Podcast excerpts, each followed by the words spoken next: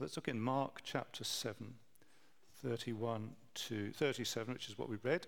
So, what we'll do, we'll look at this together, uh, talk about it if we want to. We've got another song to sing, and then before we go home, we'll do what we've been uh, used to doing is to have little groups, break up into little groups, and to pray over what we've been thinking about and to pray forward into the week.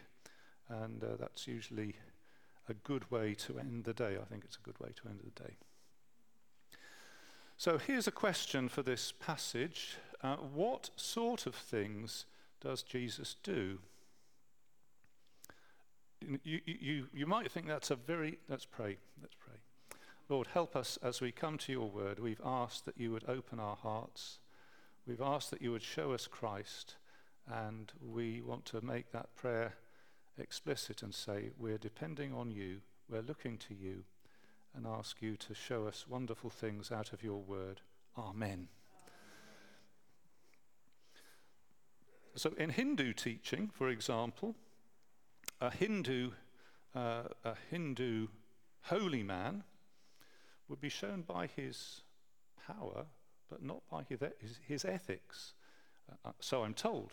In, in Hinduism, ethics is of a fairly low um, priority. So uh, it's not a silly question. What sort of things does Jesus do? Uh, what are acts are in his saving vocabulary? So Jesus, subject of a sentence, verb. Jesus, what does he do? What sort of thing? So here's some suggestions. Uh, he kicks out Satan. So, right at the beginning of Mark's gospel, we found Jesus doing that, didn't we?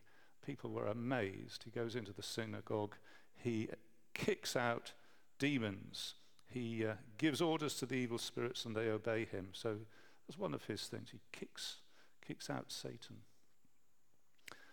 The leper, you remember earlier in Mark's gospel, what does he do with the leper? He cleanses the leper. Although it might say heal in the translations, the uh, the, uh, the actual word is to cleanse. So if, if kicking out Satan is at least a demonstration of power, cleansing is a demonstration of a sort of redemption, isn't it? To take something that's dirty and to clean it up. Not quite sure what, what you would say that was. It's sort of a redeeming act, isn't it? Uh, and uh, in Mark chapter 2, people are amazed because Jesus forgives sins with a word. So that makes it perfectly clear. What does he do? He's someone who can forgive sins. You don't often meet people who can do that. In fact, the Pharisees think you don't meet anybody who can do that apart from God himself, which of course raises lots of questions, doesn't it? He calls sinners, which is a rem- rather remarkable thing. You could imagine a holy God rejecting sinners and telling them to go away as far as possible. But Jesus calls sinners to himself. Uh, he says he's a bit like a doctor who's interested in people who are ill, uh, and he, being a savior, is interested in people who, who need their sins dealt with. He calls sinners.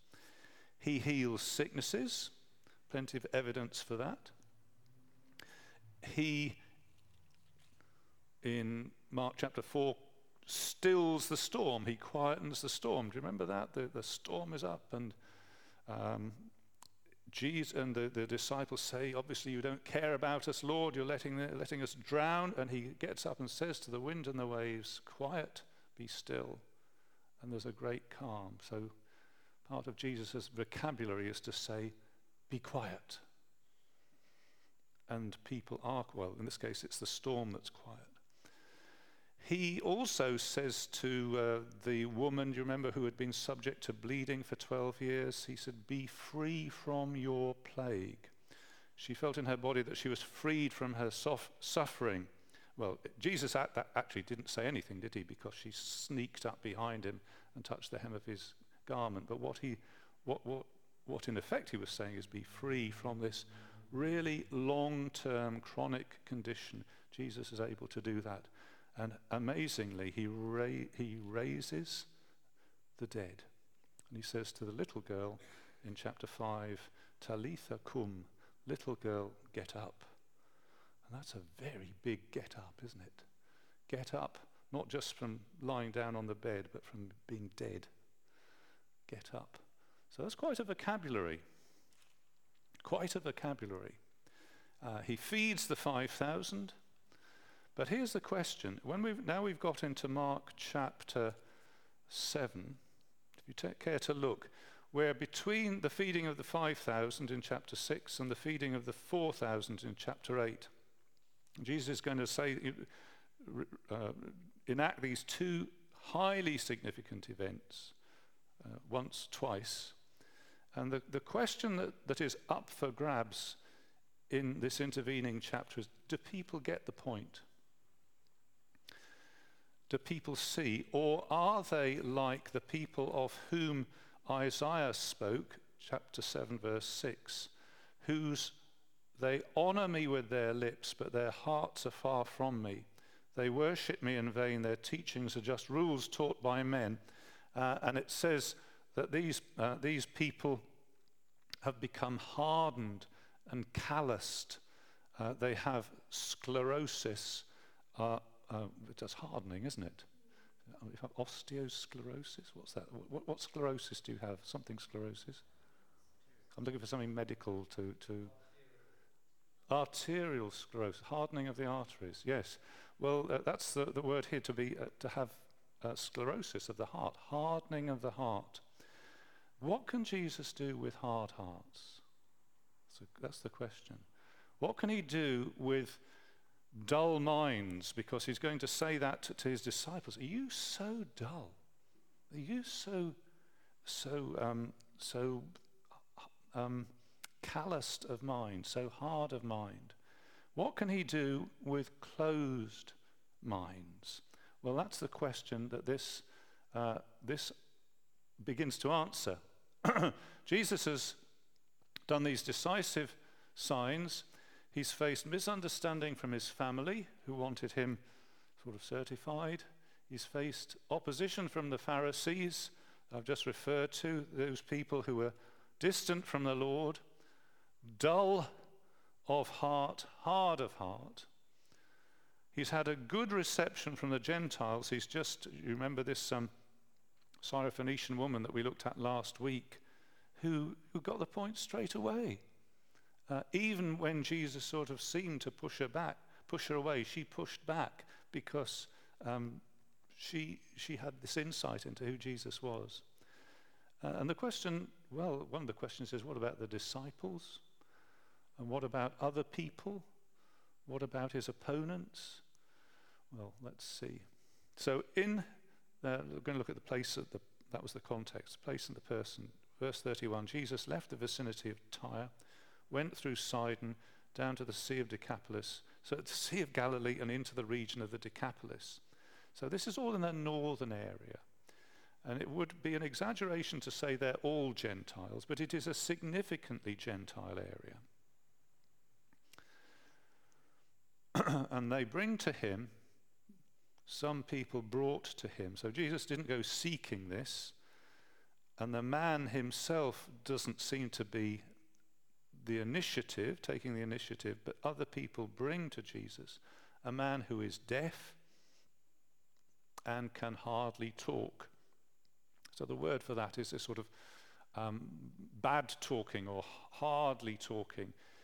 So it, it, it doesn't sound as though he can make no speech at all, but that his speech is unintelligible, or he makes noises that sound like speech, but you can't tell what he's saying.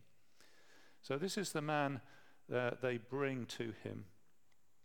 And of course, if you think about the, uh, the, uh, the, the, way uh, deafness and speech work, uh, the way you learn speech is by listening, isn't it? So a baby like baby Charlie, who is incidentally the cutest baby that ever was, uh, is just now beginning to make little cooing noises. So if you go I'm told. I haven't done this myself. You go coo coo to him, he will go coo coo back to you. And that's how, that's how you learn speech, isn't it? That uh, you hear something, you mimic it, And that's how you gradually build up your vocabulary of sounds. So if you can't hear, then it is is it actually impossible or virtually impossible? I would just say I can't, I can't see how somebody who could not hear would be able to learn how to speak. Does that make sense? And this man is deaf and can hardly speak. So, so perhaps the deafness has come on him later. Perhaps something has happened to him since he was a baby, because he can speak a bit. Um, but generally, there is a, a close connection if you're deaf it is almost impossible for you to be able to speak properly. And I don't think it would be pushing it too far to sort of say that, that that's a physical situation which has a spiritual um, comparison to it. Because if people can't hear God, then they can't speak God, can they? If people don't hear from God, they can't speak for God. They can't, uh, they've got nothing to say if they can't hear from Him. And that's a terrible condition to be in. Um, if you can't hear what God is saying, how do you know what the words are to say? I suppose some people do have this one sided relationship with God where they're always making noises to Him, but they never listen to what He says. And that, that's not really a relationship, is it? If you're always speaking but never listening. And I suppose the, whole, the, the, thing about the Christian church is that we are told to speak for God. And how important that we listen to God in order to speak for God. Yeah? So the listening and the speaking is not just a, a sort of physical medical thing, but it, it, there's a spiritual aspect to that as well. And Mark, as I said, uses this uh, unusual word for um, being mute. Uh, he can hardly speak. And interestingly, the commentators are correct. The only other place that it would be used in the Bible would be in the Greek translation of Isaiah 35, which we read right at the beginning. You might like just to turn to that. And if that is you know, somebody who was reading Mark, Jewish reader, who knew his Old Testament and had read it in the Greek version, I think would immediately say, ah, that's very interesting. Because what is he picking up on? He's picking up on Isaiah 35, where it says, redemption will come. The day will come when God puts everything that's wrong right. He'll bring his people home. He will come. Verse, uh, Isaiah 35, verse 4 He will come with divine retribution. He will come to save you. Then will the eyes of the blind be opened, the ears of the deaf unstopped. The lame will leap like a deer, the mute tongue will shout for joy.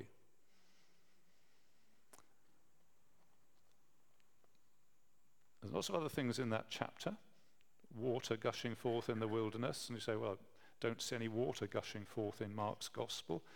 But I think he's, he's triggering that thought, isn't he?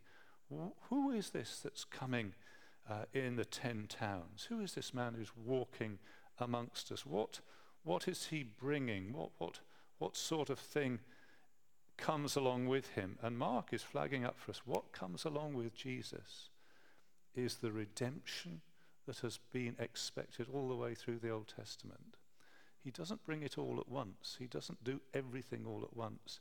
But when He comes, you have the foretaste, uh, the beginning, you know, the dawning of this day when the redeemed of the Lord will return and come with singing to Zion, and everlasting joy will be on their heads, and sorrow and sighing will flee away.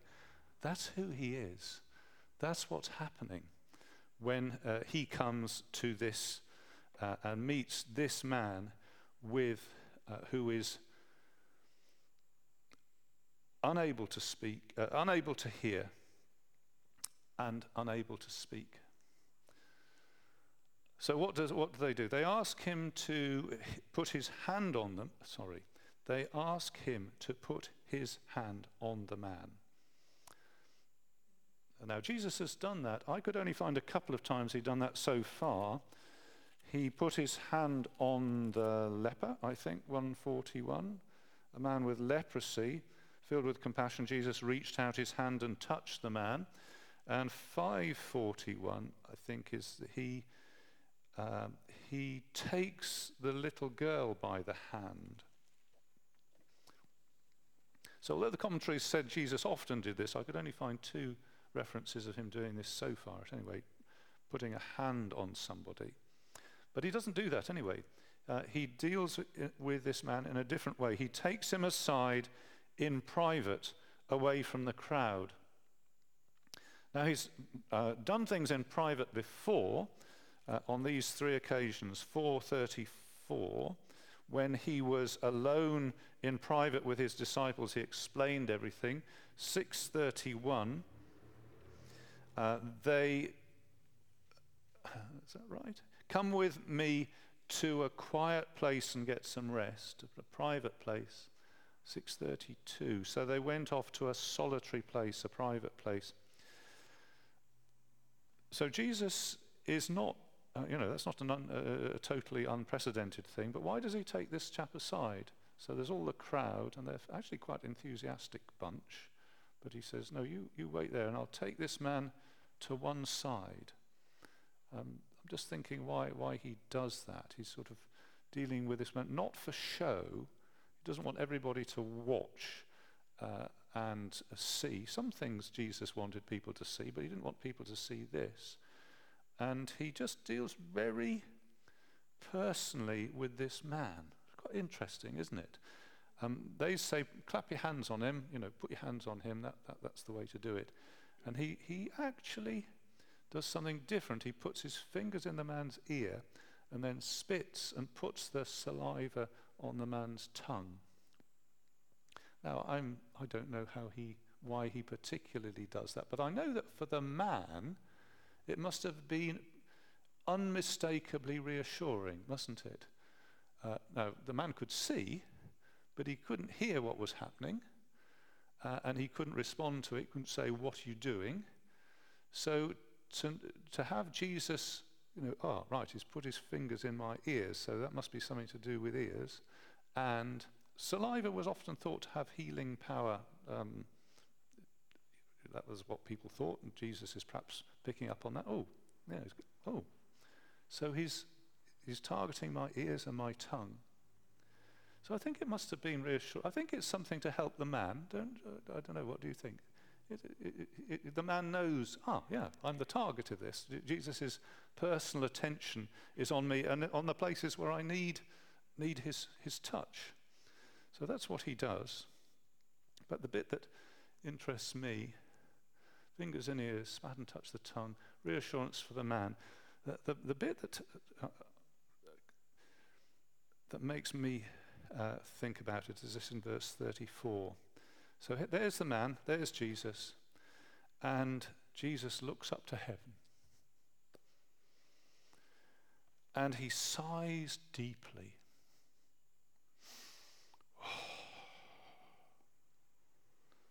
be open.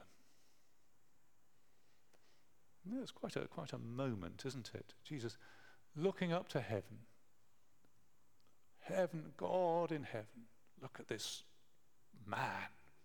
He can't hear, he can't speak, he's closed. This needs the power of heaven. And this sigh, oh, oh, this man, this situation oh. and to say, Be opened. And he's opened. He, his ears were opened. Ah, ah. And his tongue is loosed. I can speak. You know, the, the, uh, the people in Isaiah 35, when they can hear and, and speak, they jump for joy and they, doesn't it say they sing God's praises? What does it say, Isaiah 35?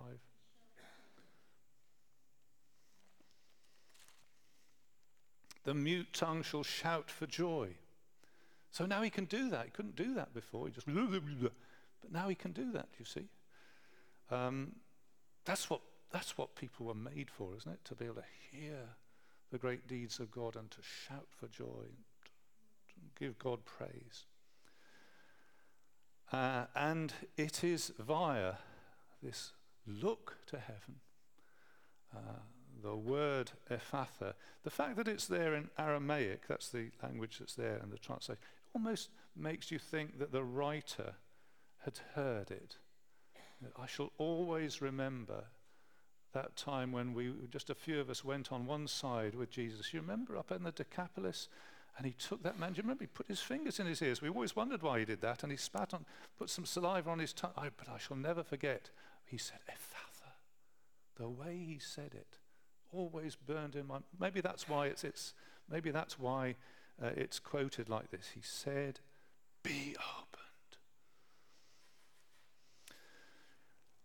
And I think it is probably not pushing things too far to refer across into the next chapter where the Pharisees come to Jesus and they begin to question him, chapter 8, verse 11. Uh, seen the feeding of the 5,000 and the feeding of the 4,000, at least in principle, they've seen these, have access to this. To test him, they ask him for a sign from heaven. Could you do us a sign at all? Just fed the 5,000, just fed the 4,000?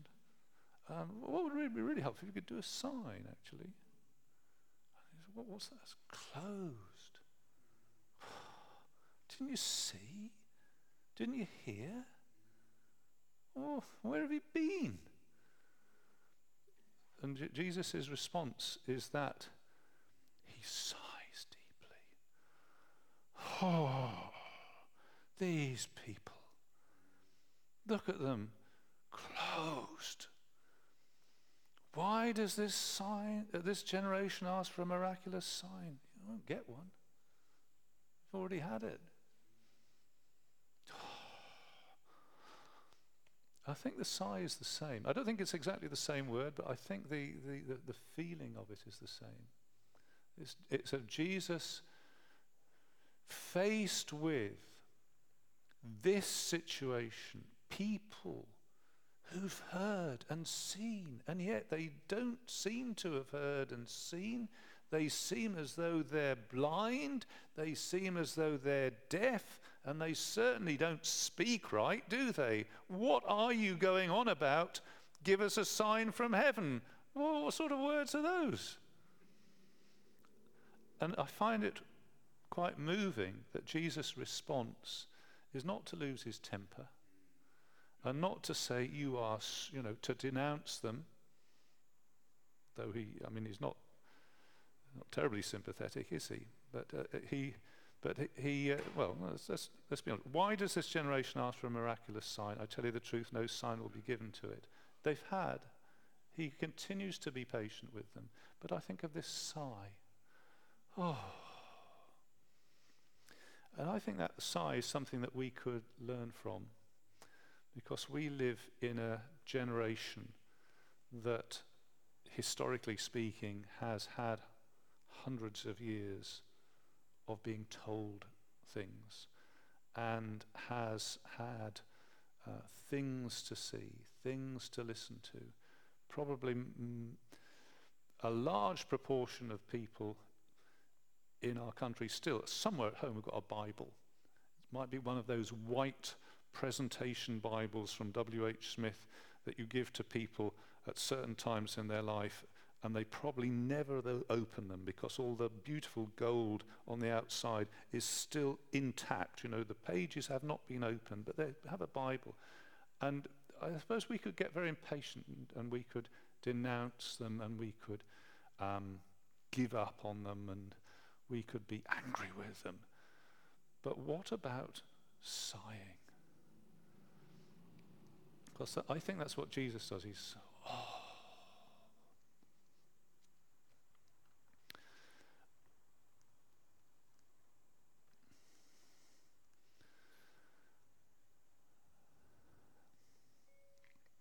The sigh.